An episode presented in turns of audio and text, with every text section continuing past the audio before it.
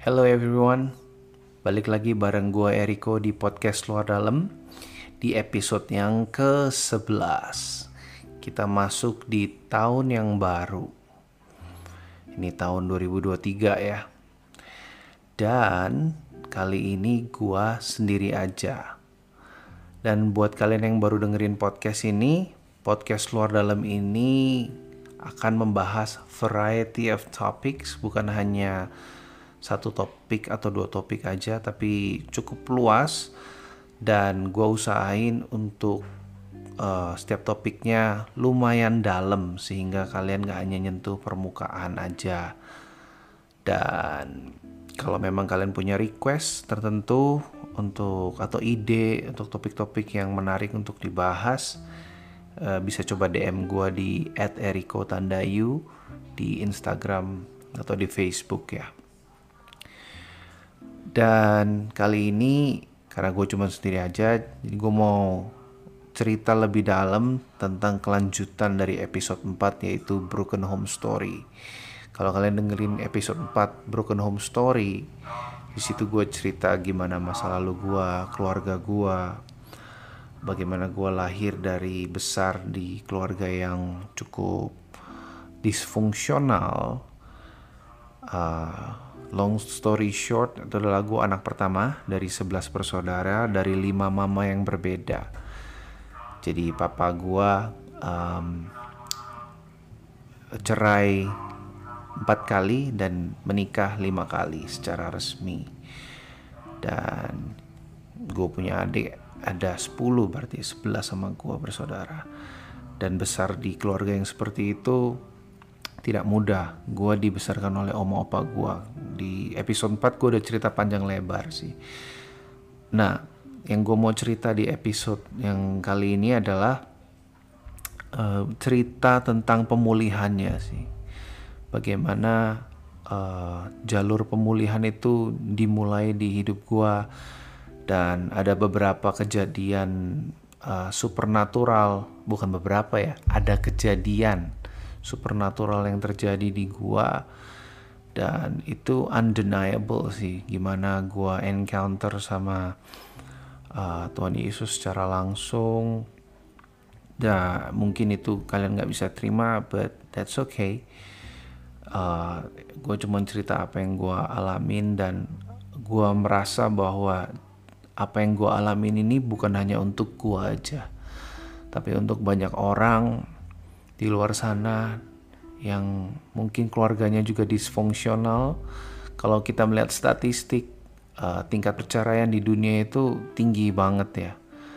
Maybe I will talk about this in English in some other episode. I will try to so that bigger audience could uh, be impacted by my stories. Uh, but for now, I will only speak in Indonesia.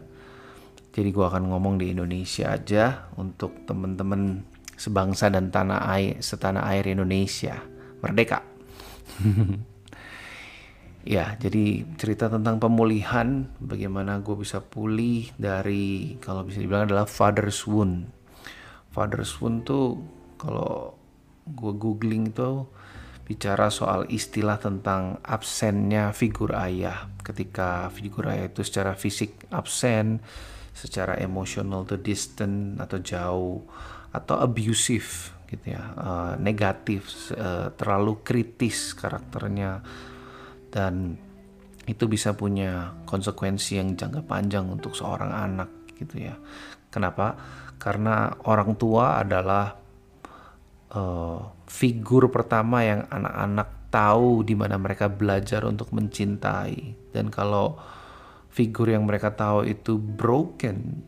Jadi mereka akan belajar secara tidak sadar by default as a broken gitu, a broken learning gitu kan. Dan damage dari father's wound itu real juga ya. Ada mulai dari low self esteem, anxiety, anger, depression, terus poor choices in romantic partners, mempunyai pilihan yang buruk dalam pasangan dan siklus yang nggak berkesudahan atas abuse either self abuse atau others abuse gitu kan menyalahgunakan atau pelecehan kepada orang lain secara fisik, verbal, emosi, many ways gitu. Dan gimana teman-teman bisa tahu kalau uh, teman-teman uh, mengalami father's wound? Ya kalau memang ayahmu secara uh, teratur konsisten itu absen baik secara fisik maupun emosi atau secara emosional dia cukup abusive uh, melecehkan kamu secara emosional. Aku tahu itu bukan bahasa yang tepat untuk Indonesia tapi that's the best translation that I can get dan juga sangat-sangat kritik kritis sekali terhadap kamu secara konstan kamu itu dikritiki dikritik dan jarang sekali ada word of encouragement, dorongan yang suportif gitu. Dan menahan kasih dalam bentuk fisik maupun verbal kepada kamu. Atau mungkin kamu secara fisik disiksa gitu ya, di abuse. Itu kamu bisa yakin bahwa kamu mengalami father's wound di, di keluargamu dan itu sangat menyakitkan. Aku pun paham dan starting point uh, healingnya aku itu uh, adalah ketika aku uh, datang ke Y Wampert. Y Wampert itu organisasi misi di Austra uh, global tapi mereka punya cabang atau base di uh, Australia di Perth tepatnya. Ada banyak sih di Australia tapi aku pergi yang di Perth waktu itu tahun 2008 bulan Oktober dan di sana aku belajar lagi tentang karakter Tuhan sebagai bapa dan bagaimana menempatkan diriku sebagai anak. Aku belajar untuk mengampuni kesalahan papaku. Aku belajar untuk mengampuni kesalahan mamaku atas perceraian mereka atas sikap mereka yang mungkin tidak mampu menunjukkan kasih sayang yang properly kepada aku. Dan aku juga belajar mengampuni diriku sendiri. Uh, itu very fundamental banget buat aku. Itu memberikan fondasi yang sangat kuat. Tapi ada satu kejadian yang sangat sangat penting juga yang aku mau highlight di sini yaitu pada saat aku didoain sama salah satu leaders di sana namanya Shirley Brownhill. Waktu itu ada sesi tanya jawab dan aku bertanya tentang konsep mengasihi diri sendiri uh, kan perintah Tuhan adalah kasihlah Tuhan Allahmu dengan segenap hatimu, dengan segenap kekuatanmu, dengan segenap jiwa, jiwamu dan segenap akal pikiranmu. Lalu juga bicara soal mengasihi orang lain seperti mengasihi diri sendiri. Nah, aku nggak paham mengasihi diri sendiri itu seperti apa aku I was being honest gue jujur dan gue nanya ini maksudnya gimana ya aku nggak ngerti lalu dia bilang bahwa nanya ke aku apakah aku besar tanpa ada orang tua di sekitarku? Papaku ada atau enggak? Dan aku bilang iya papa mamaku cerai dan seterusnya gitu. Lalu dia doain aku dan ketika dia tumpang tangannya di atas kepalaku dia mendapatkan penglihatan, dia bilang ke aku bahwa aku seperti seorang anak kecil yang digendong oleh Allah Bapa di pundaknya. Dan aku pegangan kepala dia, aku bisa melihat apa yang dia lihat. Aku bisa, karena aku deket sama dia eh, dalam posisi seperti itu, aku bisa merasakan apa yang dia rasakan.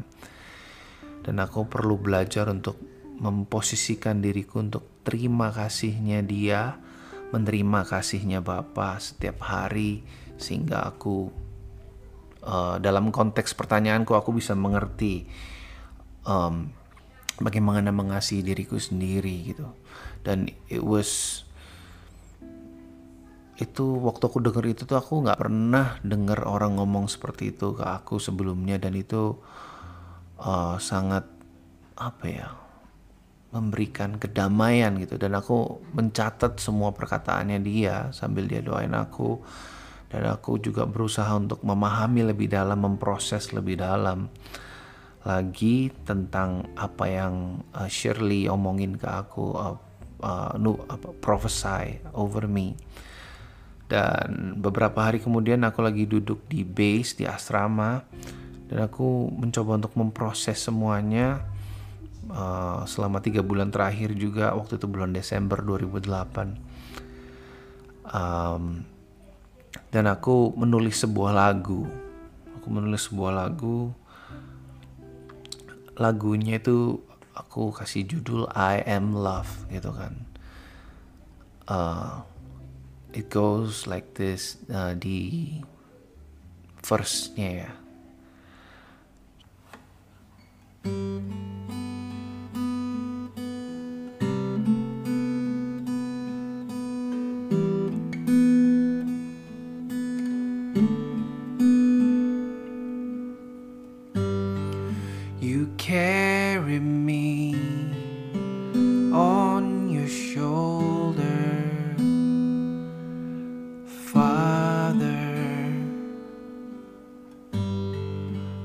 I cling on you, holding on to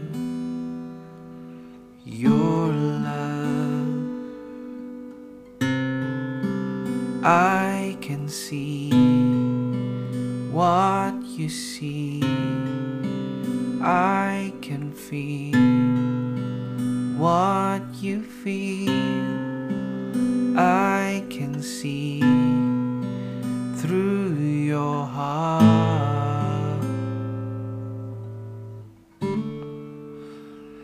Now I know what love's about. Now I see the way you see. Now I feel what's in your heart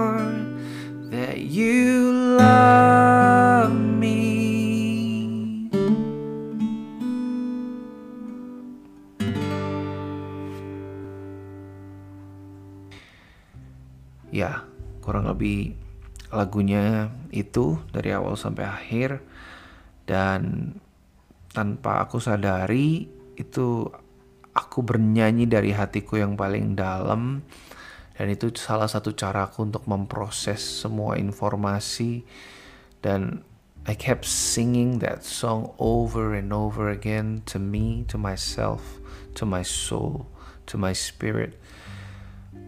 It was meant to be a personal song. Itu lagunya emang untuk diriku sendiri aja. Tapi teman gue waktu itu ada ada teman gue lagi duduk di nggak jauh dari gue itu overheard my song I, aku tulisnya juga di ya di asrama tapi agak ujung tapi ada yang denger dan dia waktu baru dengar pertama kali dia bilang the song was very anointed. Uh, lagu itu kayaknya sangat diurapi banget. Aku I'm very blessed because of your song. Thank you. Gitu. Terus aku juga kaget kan. Oh karena yang aku tahu lagu itu memang aku perlu denger lagu itu buat diriku sendiri gitu.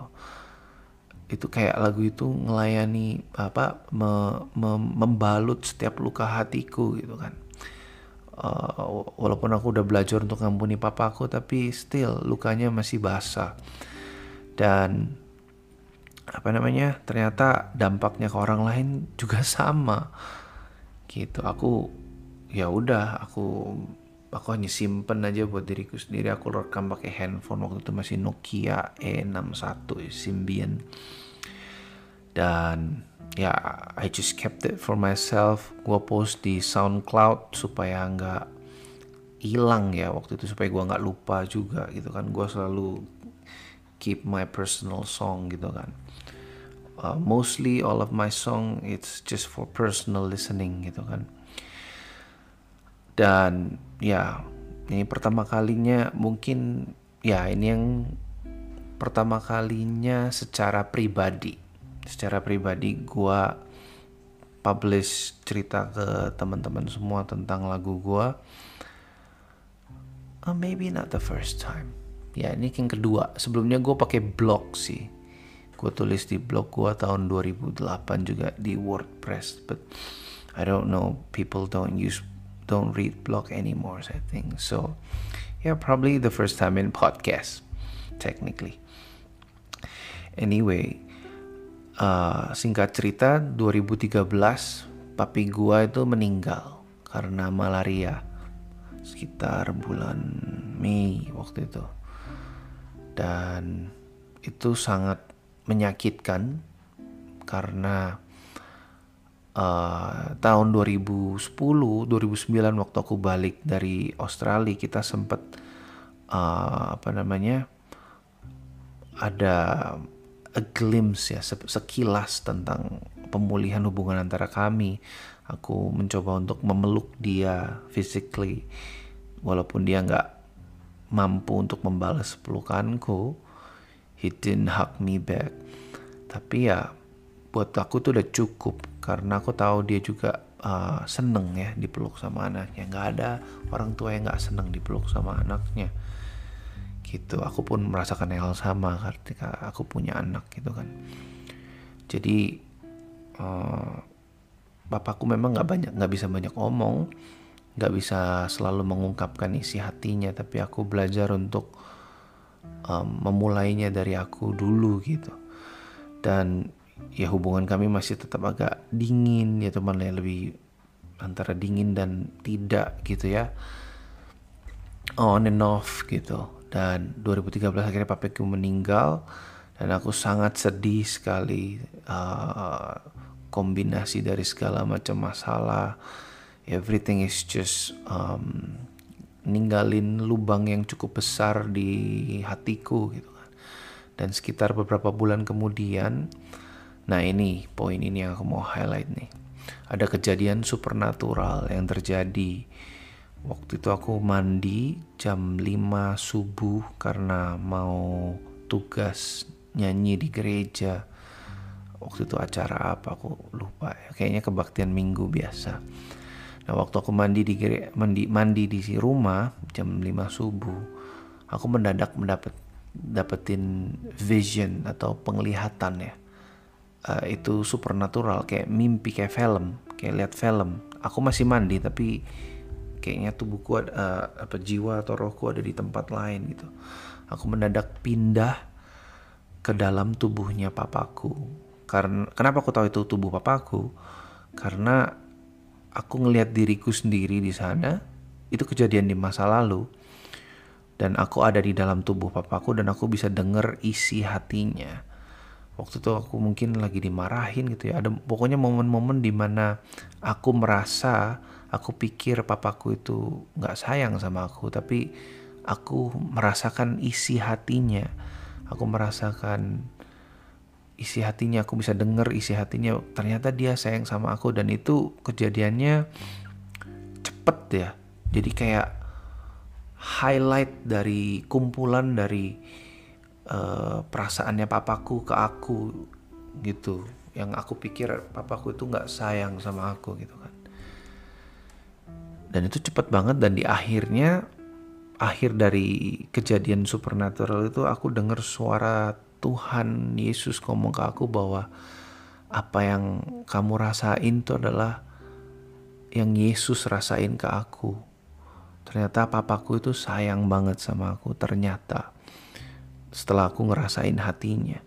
Dan di situ Tuhan mau ngomong bahwa hatinya papaku itu sama seperti hatinya Yesus ke aku. Dan waktu aku itu kerja waktu itu diucapin aku langsung nangis gitu kan di di kamar mandi. Dan oh ternyata selama ini nih papaku sayang ya gitu. Dan itu seneng gitu kan ya. Seneng campur sedih. Kenapa aku baru tahu sekarang? Tapi aku juga bersyukur Tuhan nunjukin hatinya dan hati papaku ke aku sama gitu kan. Dan aku rasa pesan ini semua orang perlu tahu. Bukan karena ini terjadian di aku tapi aku rasa Tuhan juga pengen semua orang yang mungkin gak pernah ngerasain, gak pernah ngerti isi hati ayahnya sendiri atau papanya sendiri, bahwa terlepas dari ketidakmampuan orang tua untuk nunjukin atau mengekspresikan perasaan mereka yang sebenarnya mungkin karena ya banyak faktor ya. Tapi mereka sayang banget sama kamu. Dan lebih dari itu Tuhan juga sayang sama kamu sehingga Yesus sayang sama kamu. Makanya dia mati di kayu salib nebus dosa kamu supaya kamu bisa beroleh hidup yang kekal di surga nanti. Dan saat di bumi ini saat kamu masih hidup kita semua masih hidup dia pengen kamu kasih tahu ke semua orang. Sama yang mungkin lagi gue lakuin sekarang gue pengen kasih tahu ke semua orang. Aku nggak peduli kamu percaya siapa bukan nggak peduli maksudnya it doesn't matter nggak masalah latar belakangmu apa tapi Tuhan Yesus sayang sama kamu dan doa sama dia cari Yesus download Alkitab, baca, atau mungkin lu perlu bantuan ngobrol sama gue di Instagram. Nah ini 2013 teman-teman. Gak berhenti di sini. Uh, tahun 2020 waktu pandemi itu gue kan waktu itu masih kerja di YCIS ya. Waktu kerja di kita kan waktu itu bikin video, video untuk uh, ceritanya bantu orang untuk supaya kenal Yesus ya dan waktu itu gue cerita ke tim uh, tentang pengalaman gue ini karena waktu itu planningnya adalah mendekati hari ayah Father's Day International Father's Day around 18 Juni waktu itu nggak saya 2020 nah gue cerita ke mereka kalau gimana kalau kita bicara tentang bikin film animasi atau ya mungkin animasi ya karena ini supernatural supaya budgetnya nggak terlalu mahal tentang pengalaman pribadi gua gitu kan. Dan waktu itu tim gua setuju oke okay, oke okay, yuk bikin skripnya gue ceritain semua kejadiannya. Dan akhirnya uh, kita hire uh, salah satu animator yang keren Mike Kusika. Kalau lo dengerin ini Mike. Uh, dan Mike ngegambar uh, konsepnya um, apa konsep boardnya apa ya judulnya apa ya gue nggak ngerti. Drawing boardnya gitulah ya. Dan akhirnya ya draftnya jadi dan kayaknya kok kurang gitu kan. Dan tiba-tiba gue keingetan kalau gue ada lagu itu yang gue tulis 2008 itu kan yang I Am Love itu. Eh gimana kalau misalnya ada lagu ini ini kira-kira bisa dipakai di scene yang mana gitu ya dan saat itu juga gue langsung mendadak kepikiran eh ini lagu nyambung ya sama cerita gue karena aku nggak pernah apa ya zoom out gitu ya dari cerita pengalamanku yang 2013 supernatural itu. Setelah aku pikir-pikir lagi oh ternyata pengalaman 2013 itu adalah perwujudan nyata dari lagu yang aku tulis 2018 yang mana lagu itu adalah based on uh, apa vision prophetic yang dari Shirley Brownhill omongin ke aku gitu kan. Jadi gue nggak sadar gitu kan. Oh ternyata lagunya jadi the song became real gitu kan. Lagunya jadi hidup became alive. Dan aku kaget. Oh wow oh wow. How great is our God gitu kan. Sampai bisa ya kayak gitu ya. Aku nggak pernah nyangka gitu kan. Aku nggak pernah zoom out berhenti sejenak untuk melihat analisa kejadian di hidupku. Oh ini ini ada hubungannya gitu ya. Dan ketika jadi film animasi judulnya kacamata papa teman-teman bisa cek di YouTube-nya Yesis atau YouTube-nya gue Eriko Tandayu gue upload juga di sana. Um, ya aku tahu bahwa film ini memang bukan hanya uh, cerita tentang pengalamanku aja, tapi ini represent hatinya Tuhan ke semua orang dan dia pengen tahu dia pengen semua orang tahu hatinya dia ke kita. Dan ya dan itu uh, eh, 2013 tadi pengalaman gua yang supernatural itu adalah salah satu turning point selain yang 2008 di Australia itu. Itu kayak kalau 2008 tuh layer ya layer 1 gitu ya. 2013 bisa layer 2 nya atau level 2 nya gitu. Karena mungkin luka gue cukup dalam jadi ada banyak hal yang masih terus diproses. Sampai sekarang sih sampai sekarang masih masih aku percaya bahwa aku masih dalam proses berjalan dalam kesembuhan gitu kan. Healing after healing gitu kan. Victories after victories gitu. Dan ya so far sekarang sampai tahun ini ya aku percaya bahwa Tuhan masih bekerja gitu. Dan aku percaya bahwa uh, ceritaku ini juga nggak akan berhenti sampai di sini. Aku mau broadcast ke semua orang yang dengerin podcast ini di tahun ini atau mungkin tahun depan, 5 tahun lagi, 10 tahun lagi, 20 tahun lagi kalau teknologi masih ada. Ya, di mana pun kamu berada, siapa pun kamu, apa pun latar belakangmu, Tuhan Yesus sayang kamu, Tuhan Yesus peduli kamu. Dan cari Tuhan Yesus, kenali Tuhan Yesus. Mungkin kamu punya pengalaman buruk tentang orang Kristen mungkin, Aku minta maaf soal itu, mungkin tentang Tuhan Yesus. Aku juga minta maaf. Aku berdoa setiap kalian yang dengar bisa ngalamin pemulihan yang um,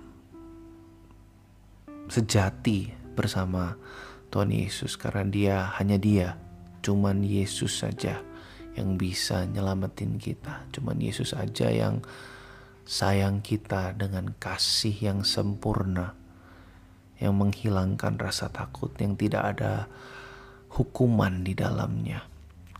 Gitu. Walaupun dia kudus dan juga dia adil. Tapi basicnya dia adalah kasih. Gitu. Ya, paling gitu aja teman-teman. Gue berharap um, cerita gue ini uh, yang ngelor ngidul dari tadi gue berharap kalian bisa uh, tangkap esensinya. Dan kalian benar-benar cari Tuhan Yesus. Uh, kalau kalian ada di gereja lokal ya cari orang yang bisa bantu kalian. Mungkin kalian punya father wound kalian perlu bantuan psikologis. Jangan malu. Psiko, uh, psikiater maksudnya. Bantu bantuan psikiater psikolog jangan malu untuk cari atau kalau ada pendeta atau orang yang cukup dewasa secara karakter dan rohani bisa bantu kalian. Aku berdoa buat kalian semua. I think mungkin gue doa langsung aja ya. Tuhan Yesus aku berdoa buat yang dengerin podcast ini. Berdoa biar kasih Tuhan kasih Bapa yang sejati itu melingkupi hatinya mereka, membalut setiap luka. Kalau ada luka di masa lalu, luka karena ayah, mungkin karena ibu juga, atau mungkin orang yang mereka sayangi, orang yang dekat dengan mereka. Aku berdoa Tuhan biar mereka bisa belajar untuk membuka hati mereka, sehingga Tuhan bisa menyentuh luka itu dan menyembuhkan luka itu, sehingga mereka tidak lagi berada di dalam sikap hati yang berjaga-jaga, takut untuk dilukai, tapi mereka boleh lower their guard down, mereka boleh menurunkan pertahanan hati mereka dan membiarkan kasih Tuhan yang melampaui segala akal itu memeluk mereka Tuhan. Dan biar pengenalan akan Allah pengenalan akan Allah yang dalam hari demi hari bisa mereka jalani saat mereka membaca Alkitab mereka, saat mereka melakukan kebenaran firman Tuhan yang ada di Alkitab. Terima kasih Tuhan. Aku berdoa untuk yang mendengarkan podcast ini di dalam nama Tuhan Yesus. Amin. Thank you guys for listening. God bless you.